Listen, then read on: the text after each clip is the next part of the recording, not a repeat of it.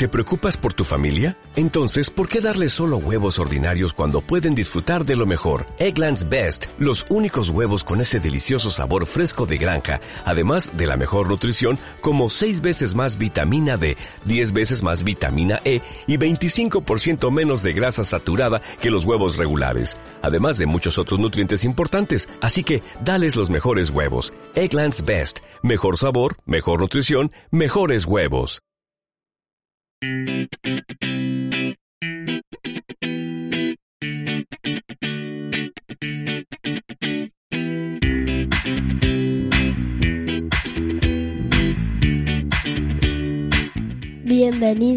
al magazine por momentos. Ahora comienza Ciudadano Electrónico con José María Cortés.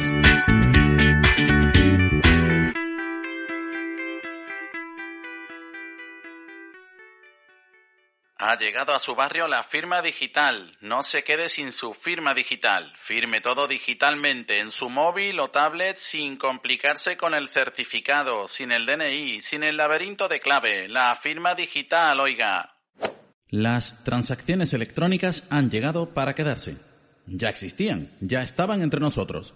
Hace muchos años que pagamos con tarjeta, domiciliamos recibos, compramos por Internet, vendemos también aquello que ya no necesitamos y lo hacemos por vía electrónica. Usamos códigos, la huella dactilar, la identificación facial. Pero quedaba un bastión aún por conquistar. Las operaciones en las que debe aparecer nuestra firma. Una firma que pueda identificarnos sin duda alguna. Una firma que garantice la integridad y la autenticidad de la operación. Una firma de la que no podamos negar su autoría. En definitiva, una firma para atarnos a todos a un contrato o algo similar. Esto es Ciudadano Electrónico, el podcast sobre trámites, sedes electrónicas, DNI electrónico y certificado, clave PIN y permanente. Y en este episodio voy a tratar de aclarar qué es la firma digital para ti que me escuchas, para el ciudadano de a pie porque una vez que las empresas se han percatado de las pérdidas que suponen los ciudadanos en sus casas, ahora lo quieren todo telemático. Y es lógico y recomendable además que las empresas puedan seguir operando con normalidad. Esto es adaptarse. Y ha llegado a sus oídos, a sus manos, a sus gestorías, la novedosa firma digital. Novedosa. Que ya estaba inventada. Si eres de aquellas personas que buscan información antes de firmar nada, escuchar este episodio y qué demonios este podcast es conveniente. Pero antes debes saber que en ciudadanoelectrónico.es dispongo de un servicio de asistencia técnica para instalar DNI electrónico en tu ordenador y la obtención de certificado y clave mediante el DNI electrónico correctamente instalado y configurado.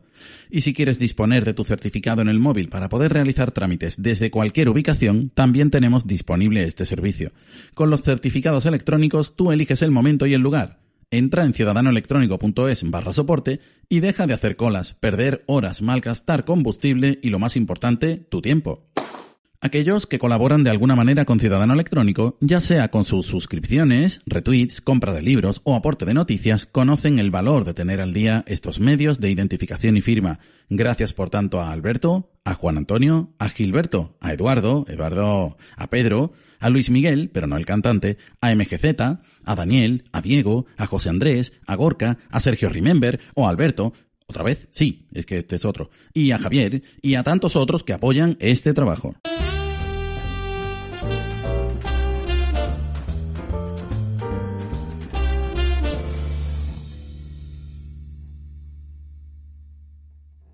Primero vamos a recordar algunos aspectos básicos acerca de los certificados y la identificación electrónica sin entrar en complejidades.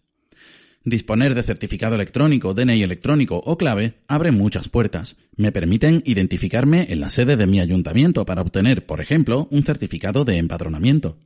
También puedo entrar en la sede electrónica de la Diputación de Sevilla con objeto de obtener una carta de pago del impuesto de vehículos de tracción mecánica. Tengo una dirección personal de correo en la sede de la Junta de Andalucía, en mi zona privada.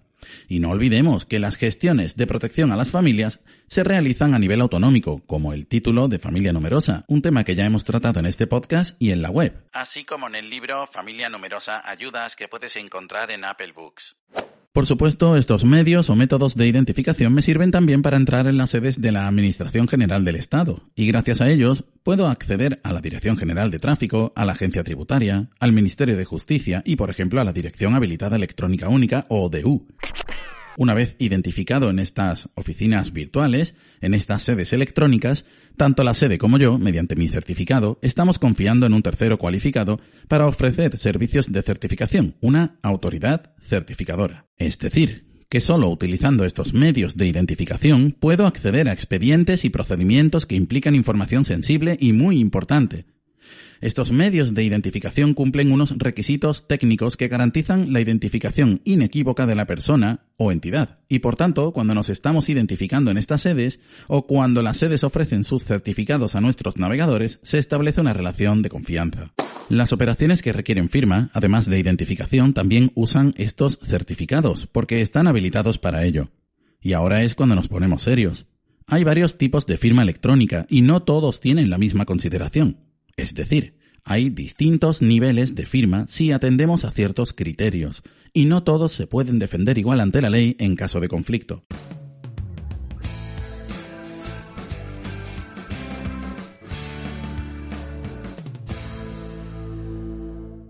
En el boletín de noticias, que se publica cada viernes a las 7 de la mañana, apareció una noticia que ahora más que nunca nos debe interesar. La noticia se hace eco de un problema con el sistema DocuSign, esta es una plataforma, como tantas otras, que ofrece un servicio de firma electrónica, y entiéndase por electrónica de momento que se realiza en dispositivos electrónicos, para agilizar operaciones y no tener que quedar varias personas para firmar un contrato. La noticia aparece en la publicación noticias.jurídicas.com y dice así.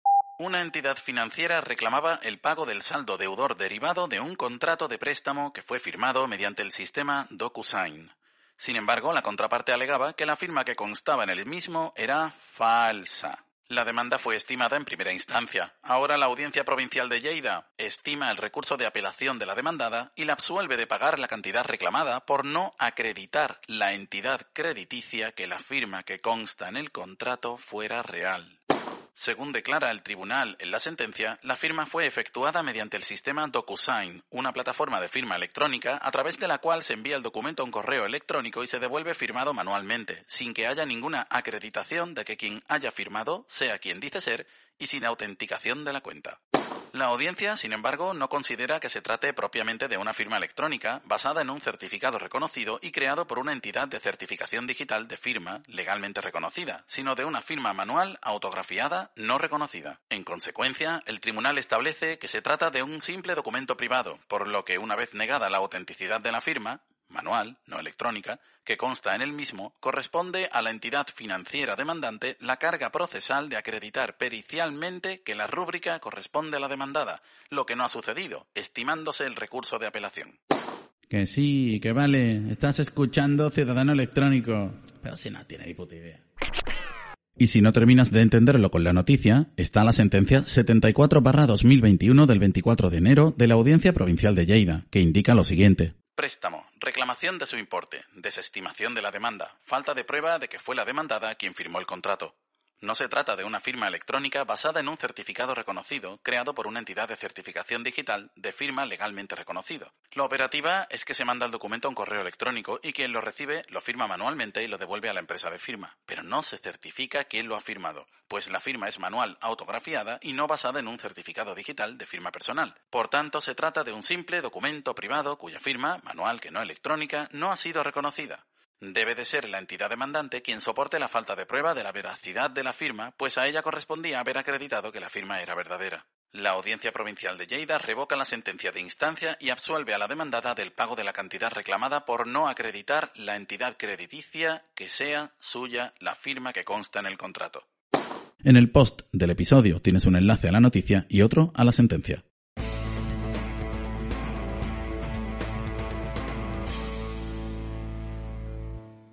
¿Qué significa todo esto? ¿Cómo que no se ha aceptado una firma electrónica si ya estamos en el futuro? Si esto ya no es Manuela, dale a la manivela, ni Leopoldo, échame el toldo. Si hemos pasado a la modernidad, si ahora es currito, dale al botoncito, como aquel histórico anuncio de Toldos Quitasol. Bromas aparte, que esto es muy serio. Lo que ocurre es que se están ofreciendo servicios de firma electrónica con el cuarto y mitad de mortadela. Porque cuando ya se ha implantado la idea en los ciudadanos y en el tejido empresarial, Ahora parece que cualquiera puede firmar electrónicamente. Y si atendemos a lo estrictamente técnico, es absolutamente cierto. Todos podemos firmar electrónicamente. Todos. Pero, ¿es esa firma electrónica plenamente válida ante la ley? Es más, ¿eso le importa a alguien? La respuesta a la primera pregunta es depende. La respuesta a la segunda es importar no lo sé, pero interesar debería sin duda alguna. No me entiendas mal, DocuSign probablemente trabaja habitualmente sin problemas con este sistema. Si todos aceptamos las reglas, los sistemas son válidos. Hasta que hay fraude o alguien se niega a reconocer una firma. Entonces hay que establecer normas. Un grupo de relativamente pocos individuos necesitará unas cuantas normas, pero un país necesita algo más. Cuando se dan situaciones de fraude, hay que legislar para prevenir y para sancionar, y la prevención requiere marcos regulatorios. Marco regulatorio fue la Ley 21-1992 que puso las piedras para el futuro. Así las cosas, la Ley 59 de 2003 de firma electrónica se basa en parte en este marco. Estas leyes han ido siendo derogadas por sucesivas leyes como la 56-2007, la 39-2015, la 40-2015 y otras no tan conocidas y con las que no voy a aburrirte. Lo que sí es importante es lo que establecen actualmente en cuanto a identificación y firma electrónicas y que debe estar en consonancia con el reglamento 910-2014 de la Unión Europea relativo a la identificación electrónica y otras hierbas.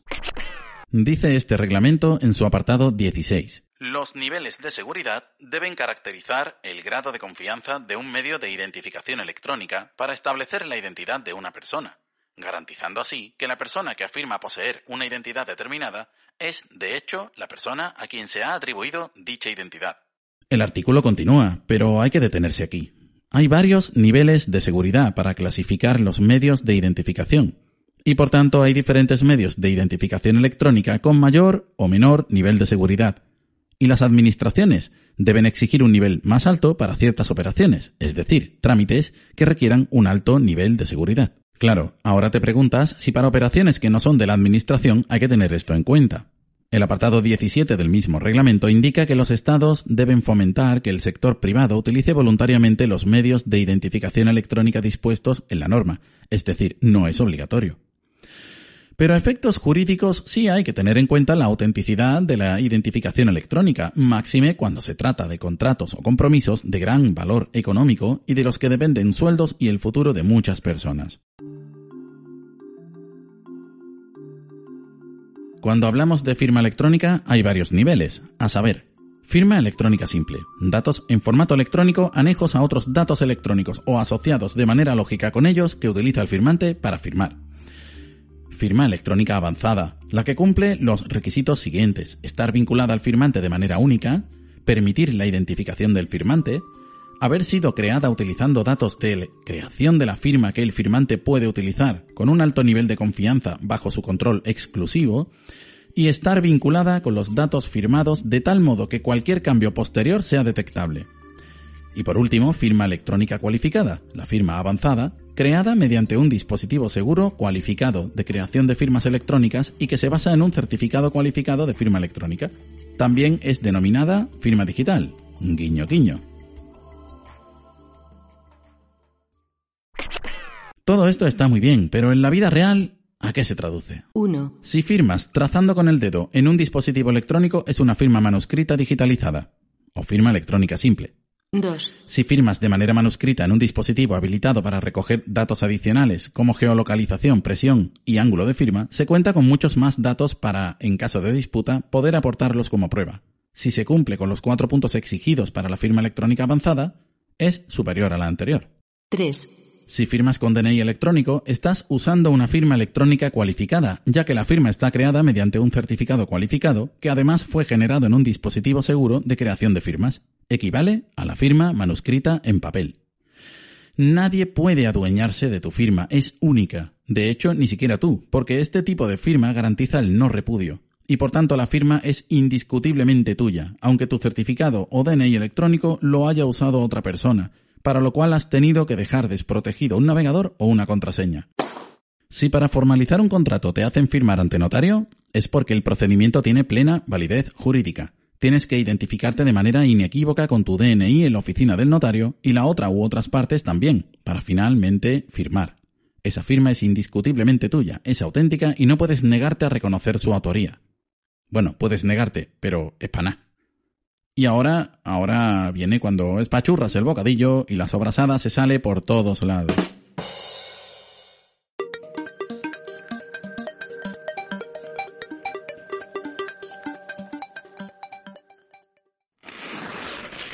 DocuSign, así como Adobe Sign, Biometric Box, Signaturit y varias de las plataformas que ofrecen firma electrónica indican en sus sitios web que disponen de una tecnología de firma que es válida ante la ley en caso de conflicto. Y muy probablemente sea cierto. Puedes defender ante la ley incluso una firma manuscrita en un papel o en una pantalla, siendo esta última menos fiable si no se han capturado datos biométricos de presión, ángulo y demás. Pero solo hay un tipo de firma que entra por la puerta directa de la confianza, que no puede ser negada ni por la persona a la que dice representar.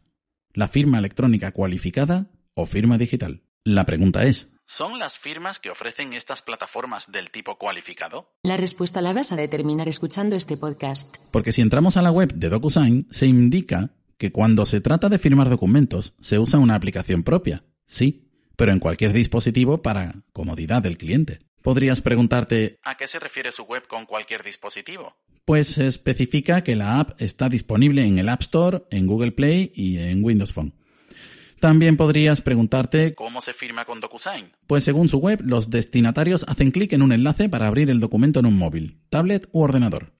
A ver, estos dispositivos son los que tenemos la mayoría, y muchos no tienen el hardware para detectar ciertos valores biométricos que podrían utilizarse para demostrar que un firmante es quien dice ser.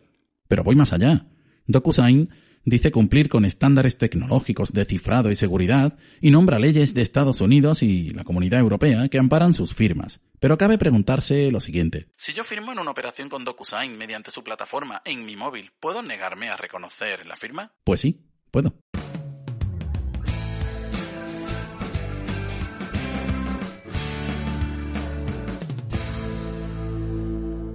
Voy a leerte un fragmento que aparece en una de las noticias del último boletín, que puedes recibir si te suscribes en la web, y que trata precisamente esto. El dispositivo tiene que cumplir con el anexo 2 del reglamento EIDAS 910-2014 de la Unión Europea, que a grandes rasgos es cumplir con los parámetros técnicos, ser auditado y estar dentro de la lista de la Comisión Europea.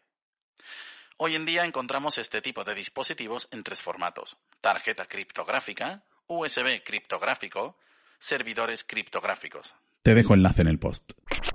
También puedo leerte el reglamento EIDAS, pero es un poco más pesado.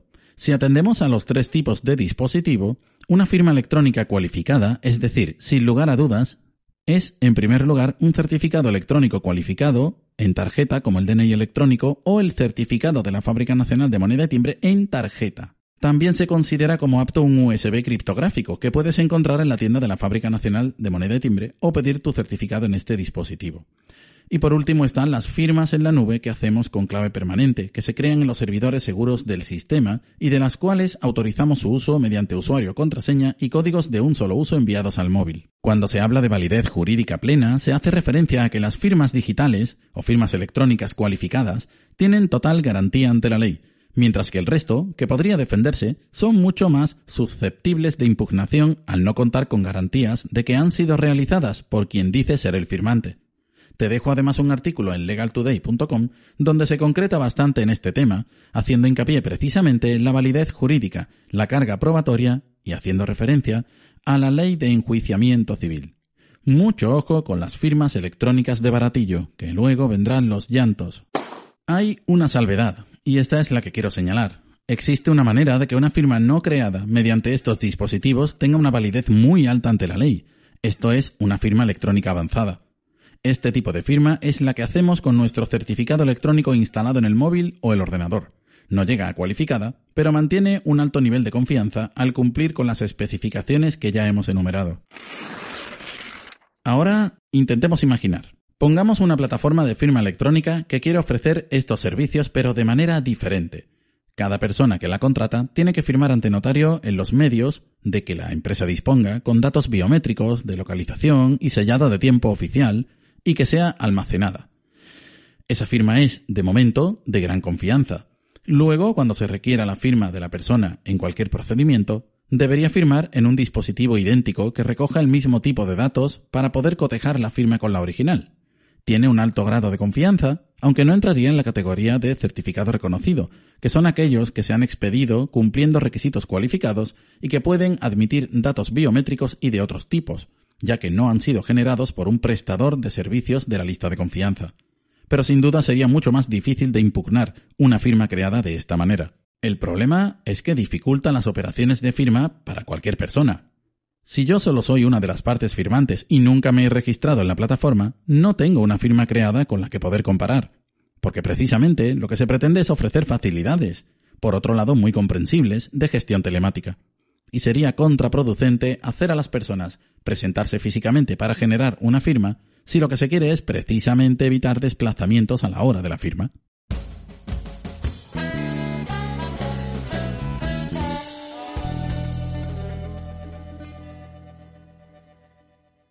Así las cosas, y si bien todo lo que he expuesto aquí te parece denso, confuso o falto de legitimidad, porque oye, tampoco soy jurista ni nada, sino un ciudadano interesado en estos temas, sí que existe una noticia que puede confirmar todo esto de que la firma que ofrece DocuSign es fácilmente impugnable, y por tanto la firma que ofrecen otras entidades similares. Voy con ella. DocuSign, líder mundial en gestión de documentos, se asoció con Transsped de Rumanía. ¿Qué es esto? Pues parece ser que esta empresa rumana lo es de transformación digital y proveedora de servicios de confianza. Y también, al parecer, ofrece firma electrónica cualificada. ¿Cómo? ¿Me traicionan mis oídos? O sea, que DocuSign no disponía de firma electrónica cualificada porque se ha aliado con esta otra empresa que sí puede ofrecerlo. Y esto es el cierre de la historia.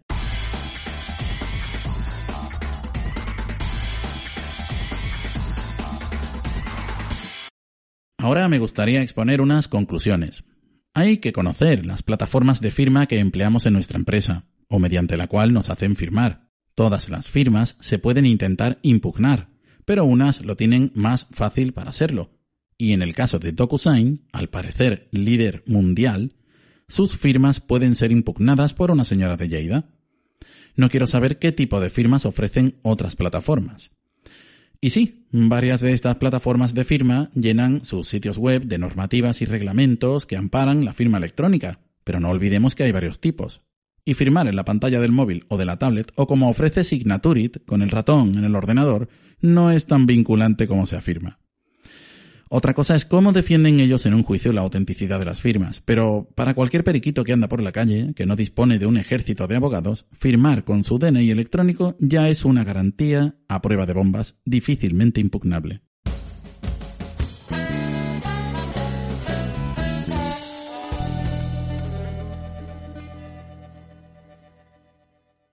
Y nada más, espero, aunque lo sé, que la información ha sido útil. Todo sea por arrojar algo de luz en este oscuro mundo de certificados, trámites y firmas electrónicas.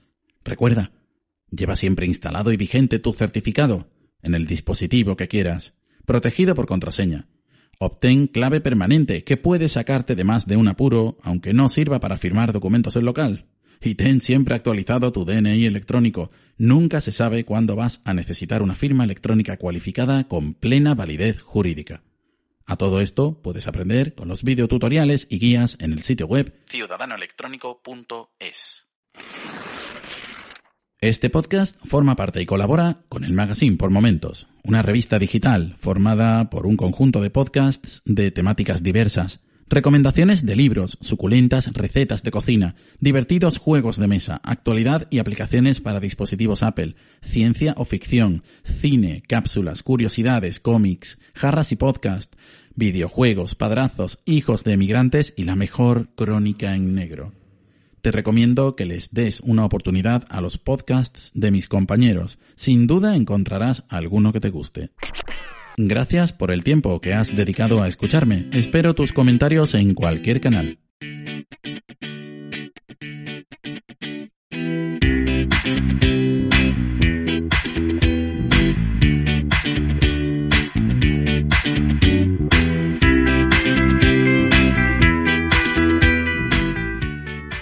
Este podcast colabora y se difunde en el magazine por momentos si te gusta este programa y lo escuchas desde la plataforma o la aplicación de iVoox, te pedimos que le des al botón me gusta que acompaña este audio.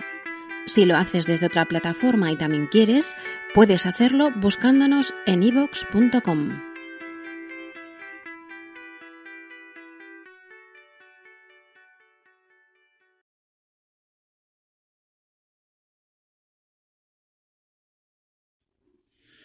Si has escuchado este episodio en una fecha cercana a la de publicación, feliz verano a pesar de las cosas. Yo qué sé, las cosas.